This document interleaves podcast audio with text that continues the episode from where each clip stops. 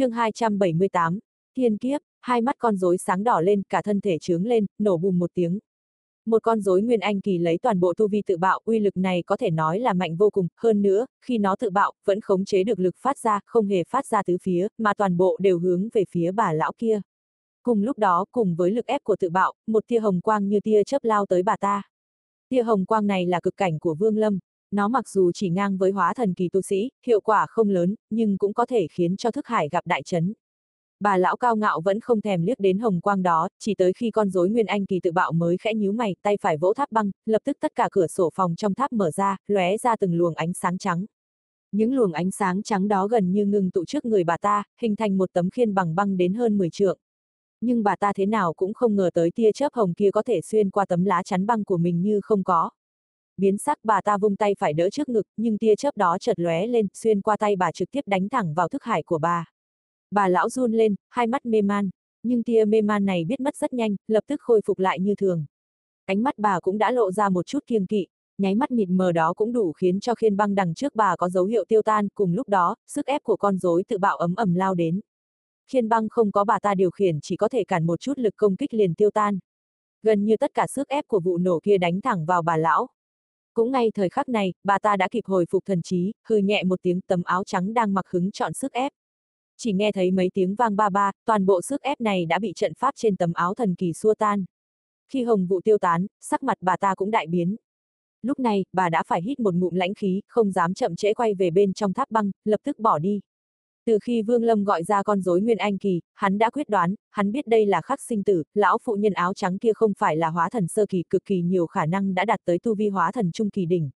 Đám người, vật hôm nay quả thật quá lợi hại, bên trong pháp thuật ẩn chứa ý cảnh tự nhiên, chỉ cần dính một thôi cũng đủ hết đời. Hơn nữa, song phương tu vi chênh lệch quá lớn, do đó có chạy chối chết cũng không thể bỏ đối phương quá xa. Lòng hắn đã quyết định, trận chiến này tuyệt không thể kéo dài, nếu không sẽ càng có nhiều tu sĩ thuyết vực chú ý tới lúc đó, mình có chạy đằng trời.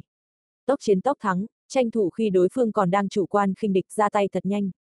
Gần như không dám do dự một giây, ngay khi hắn ném con rối Nguyên Anh kỳ lại phía sau, lập tức giơ tay phải lên, từ tay hắn, chậm rãi nhả ra một sợi tơ.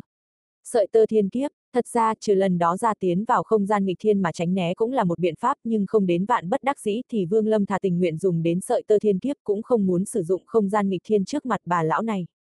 Không gian nghịch thiên là bí mật lớn nhất của hắn tuyệt không thể để bại lộ. Đương nhiên, nếu không có sợi tơ thiên kiếp, để giữ mạng tất nhiên hắn chỉ còn cách tiến vào không gian nghịch thiên. Nắm lấy nháy mắt bà lão đang hoảng hốt vì bị cực cảnh công kích Vương Lâm phóng ra sợi tơ thiên kiếp lần thứ nhất. Sợi tơ thiên kiếp này là đòn sát thủ cuối cùng trong tay Vương Lâm. Nó sẽ giúp hắn thoát chết trong gang tấc. Hôm nay, để giữ mạng, Vương Lâm quyết định dứt khoát phải dùng đến. Hắn không cần quá lo lắng về sự uy hiếp này, nhưng nơi đây tu sĩ thuyết vực rất nhiều, hắn có thể uy hiếp một lão phụ nhân, chỉ khi nào đối phương rời đi thông chi với các tu sĩ thuyết vực khác lúc ấy Vương Lâm mới đáng lo. Chi bằng ngay lúc này chớp thời cơ mà giải quyết hết phiền phức dùng sợi tơ thiên kiếp tiêu diệt bà ta, mới là biện pháp tốt nhất. Mặc dù hơi sót ruột, nhưng Vương Lâm không phải kẻ ủy mị, một khi đã quyết định tuyệt sẽ không từ. Sợi tơ thiên kiếp lóe lên lao thẳng lên trời, lập tức từ không trung xuất hiện một tầng mây đỏ. Đám mây này quá mức kỳ lạ, gần như trong chớp mắt đã dày đặc bao phủ một phạm vi lớn. So với đám mây này, thứ xương màu lam kia, là quá nhỏ bé không đáng để so sánh. Ngay trong nháy mắt Hồng Vân giáng lân, đám hơi lam tứ phía vội tản ra tránh đường, nào sám ngăn trở sợi tơ kia.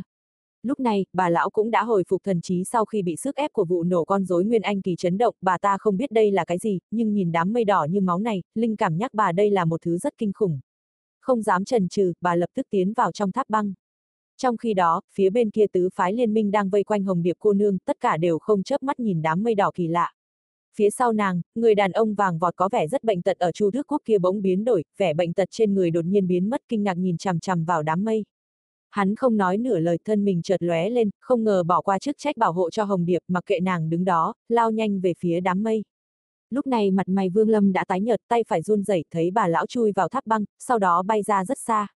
Hai mắt hắn lóe lên, dồn hết cả thể xác và tinh thần khống chế sợi tơ thiên kiếp vung mạnh tay phải lên chỉ vào tòa tháp băng đang bỏ chạy kia. Lập tức trên bầu trời, từ đám hồng vân xuất hiện một tia sét màu đỏ rất nhỏ, lao với một tốc độ không thể so sánh, gần như ngay vừa xuất hiện đã dừng ở nơi tháp băng xa xa. Cùng lúc đó, từ bên trong đám mây đỏ, như bị tia sét kia dẫn dắt, bỗng nhiên xuất hiện vô số tia sét. Chúng quấn lấy nhau, hình thành một luống sét to như cánh tay ầm ầm oanh oanh ù ù từ trên trời giáng xuống. Bà lão đang ở trong tháp băng muốn tránh né, nhưng phát hiện bốn phía không gian dường như một lực lượng kỳ bí nào đó trói buộc, không thể di động. Vô cùng tuyệt vọng, làm sao bà ta có thể tưởng tượng nổi, chỉ đuổi giết một tiểu bối nguyên anh hậu kỳ, tại sao lại dẫn đến kiếp nạn hôm nay? Đúng vậy, hiện tại, dù cho bà có là kẻ ngu cũng đoán ra đây chính là thiên kiếp trong truyền thuyết. Tử hồng thiên kiếp ầm ầm hạ xuống dáng lên tháp băng, không thể chống đỡ. Cả tháp băng lẫn bà lão bên trong đều biến mất giữa đất trời, dường như chưa từng xuất hiện trên đời. Vương Lâm lại hít thật sâu, lại nhìn thiên kiếp lần nữa cực kỳ cảm khái. Nhưng hắn biết đây không phải lúc cảm thán trầm trồ, không hề do dự, hắn xoay người tiếp tục bỏ chạy. Nhưng mới vừa chạy được trăm trượng, đã phát hiện một cỗ thần thức khổng lồ khủng bố bỗng nhiên đảo qua người hắn. Ngay khắc này, mũ rơm trên đầu hắn bỗng lóe ra kim mang nồng đậm thần thức kia lập tức lùi lại phía sau. Bỗng nhiên từ trong mũ rơm tỏa ra từng đợt hơi nóng. Hơi nóng này tiến vào tận trong cơ thể, trong đầu hắn lập tức xuất hiện một hình ảnh, người đàn ông trung niên vừa nãy không chút vất vả đã hủy diệt thương long đang bay thật nhanh tới. Tận đáy lòng hắn hoảng sợ, không ngờ mũ rơm này lại thần kỳ như vậy, tay phải hắn vội vàng điểm vào mi tâm cả người lập tức biến mất tiến vào trong không gian nghịch thiên. Tử hồng thiên kiếp đã dễ dàng hủy diệt cả tòa tháp băng lẫn lão phụ nhân, dần dần tiêu tan, đám mây đỏ giữa trời cũng nhạt nhòa dần. Có điều, đúng lúc này, trung niên văn sĩ đến từ Chu Thức Quốc bỗng hiện ra giữa không trung, mắt hắn như đang phát điên, nhìn chằm chằm vào thiên kiếp đang sắp biến mất kia, hét lớn một tiếng, hai tay nâng lên, cả người tản ra một thứ hơi thở mạnh mẽ khó tưởng. Lập tức đám mây đỏ vốn đã ảm đạm nhạt nhòa gần hết kia lập tức lại ùn ùn nồng đậm kéo đến, ngưng tụ lại gần như lúc trước. Đáng tiếc, đã không có sợi tơ thiên kiếp làm dẫn, đám mây này không thể tiếp tục ngưng kết. Giữa không gian, người đàn ông trung niên lo lắng cuống cuồng, hắn biết hôm nay gặp được điều này khó khăn vô cùng, nếu bỏ lỡ, không biết cả đời này liệu còn có thể gặp lại chuyện tốt vô cùng như lần nữa không? Nhưng đám mây đỏ không thể ngưng kết được nữa, chỉ có thể trơ mắt nhìn nó chậm chậm tiêu tan dần. Giống như trước mắt là núi vàng núi bạc, muốn lao tới lấy, lại phát hiện ngay phía trước là một cái thung lũng to vô cùng, sâu không thấy đáy, không thể vượt qua, chỉ có thể chừng mắt nhìn núi vàng núi bạc kia dần dần biến mất.